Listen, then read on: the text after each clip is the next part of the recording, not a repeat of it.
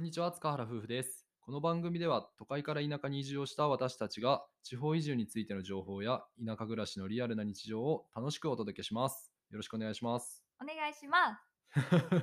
テンション高いな。まあ今日は、えー僕たちが移住した町、えー高知県の梼原町。大丈夫？忘れてた。いやいや、移住した場所は忘れてないよ。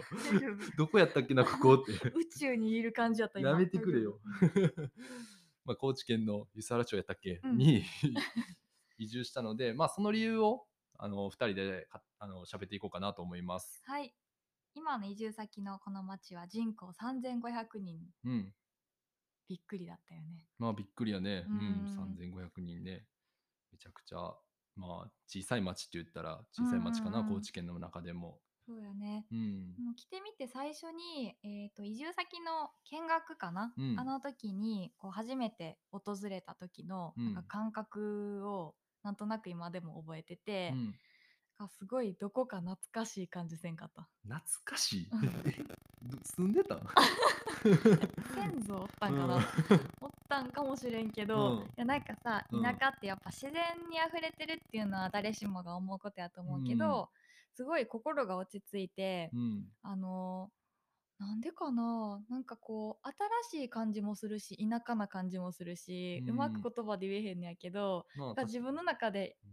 合うなっていうのがあった空気感みたいな。あーこの梼原町という町は、まあ、めちゃくちゃ山奥の中にポツンとあって、でその中に、えーっとまあ、現代アート的なねところもいっぱいあって、まあ、有名なもので言えば、えー新国立競技場、えー東京オリンピックが開催開催される予定やった競技場の、えーデザインをされた隈研吾さん。うんがデザインされた建造物っていうのがいや街の至る所にあって、うん。ね、そこが、まあ、めちゃくちゃ現代チックでね、うん。すごいいいよね。うん、その田舎町の中に現代アートがあって、まあ、そんな融合された街でなんか面白いなと思ったのが最初の印象かな。うんうん、特に私たちはよく雲の上の図書館という図書館を利用するんですけど、そこがねすごい中身もなんか木がたくさん使われてうて、ん作業とかするにも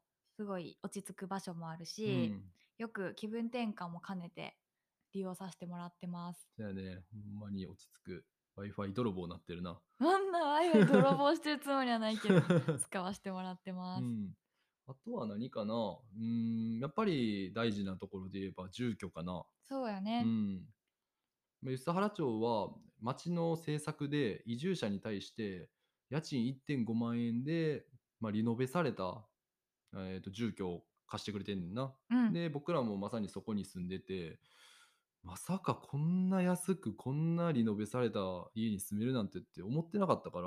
そうやんな。うんこの家のその町の取り組みがなかったら考えてたかもしれないっていうぐらい、うん。その家っていうポイントはすごく大きくて、やっうんぱりそのね田舎の家っていうのはなかなかこんなリノベされた状態で借りれることがめったにないし、うん。水回り問題って特に女性はすごい気にすると思うんやけど、まあ、そこが本当に問題なかったのと、うん。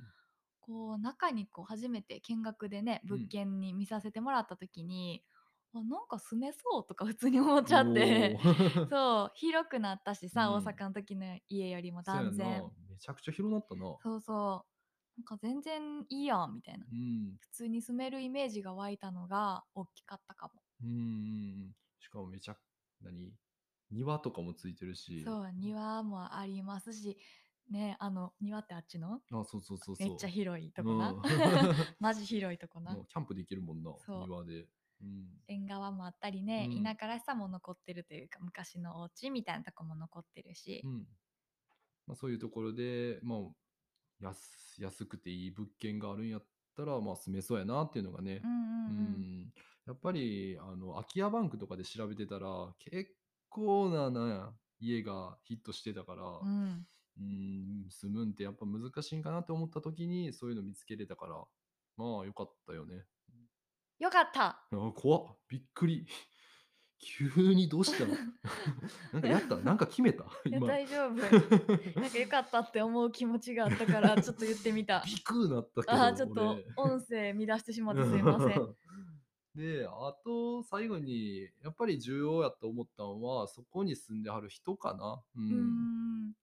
その人って実際に住んでみないとどんな人がいるかわからんやんっていう意見がもちろんあると思うんですけど、うん。やっぱりその、まあ、判断基準じゃないけど最初に私たちとこう関わってくれるのってやっぱり役場の方たちだと思ってて、でこの町ではその移住コーディネーターっていうその役で、うん。えーと担当の方が1人いらして、で私たちがこう訪れたいという時の問い合わせからまあ来てからの現地の見学まで全部ね、やってくださった方がいて、その人が最後の決め手になったかなっていうのはいつも話してて。うん、うん、そうやねう。ん、で何が良かったかってやっぱり田舎のそのこの町の魅力はもちろん伝えてくれるし家のね中の説明とかもしてくれるのは当然のことって言ったらあれないけど、うんあの逆にその田舎やからこそ大変なこととうか、んこの町からスーパーに行くならこういうとこだよとか冬は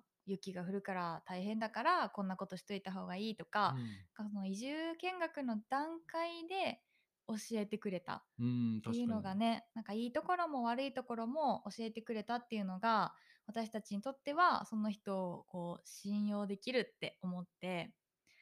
だからそれが最後の決め手になったのかもしれない。うん、やっぱネットとかで見てたら、うん。その役場の移住担当の人が全然やる気なかったりして、対応が悪かったりとかっていう情報も見たことあるから、まうん。あ、そういうのに比べたらめちゃくちゃ親切でな。本当に親切やと思う、なんかいろんなね移住者の方とお話しする機会もあるけどうん。「まるさんがいなかったら多分決めてないわ」みたいなこと言う言うやんみんな、うん、言う言う。そうそうそう。だからそれぐらいその人の存在っていうのが大きいしその役場の方の対応っていうところは一つのチェックポイントとして持っておいてもいいのかもしれないって思いました。そうやね。あの、今後移住される方が、ね、移住を検討されるんであれば、まあ、そういうところもね、見て、なんか馴染めそうな人かなとか、うん、そういう視点も持っといた方がいいと思うね。そうやねなんかあった時相談できそうな人かなとかうん。いう気持ちは大事かもしれないです。ですね。うん、そんな感じかな。そうやね。うん、そんな感じで私たちはこの町のそういう街並みとか自然環境っていうところからまず始まり家の見学で家を気に入り、うん最後にその担当者の方を好きになり そうそうした、あのーポイントを経て全部がね揃ったので、そこがいいなと思って決めたという経緯になります。うん、で、最後はやっぱり、何やろう。自分たちの直感になったかな。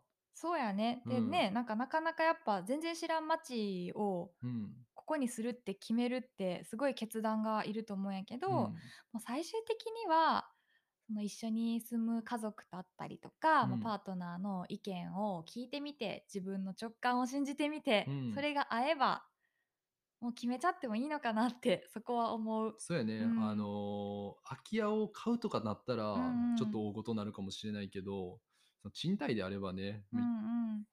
とか、あと、なんか移住体験施設とかも最近増えてるから、うん。そういうとこを利用して、まあ、一回住んでみるっていうのもありなんかなとは思い思う。うんうん。うん。そうやね。確かにそのお試し住宅みたいなのもあるからさ、うん、それでまず住んでみるっていうのもいいと思うし、そうやね。う。ん。うん。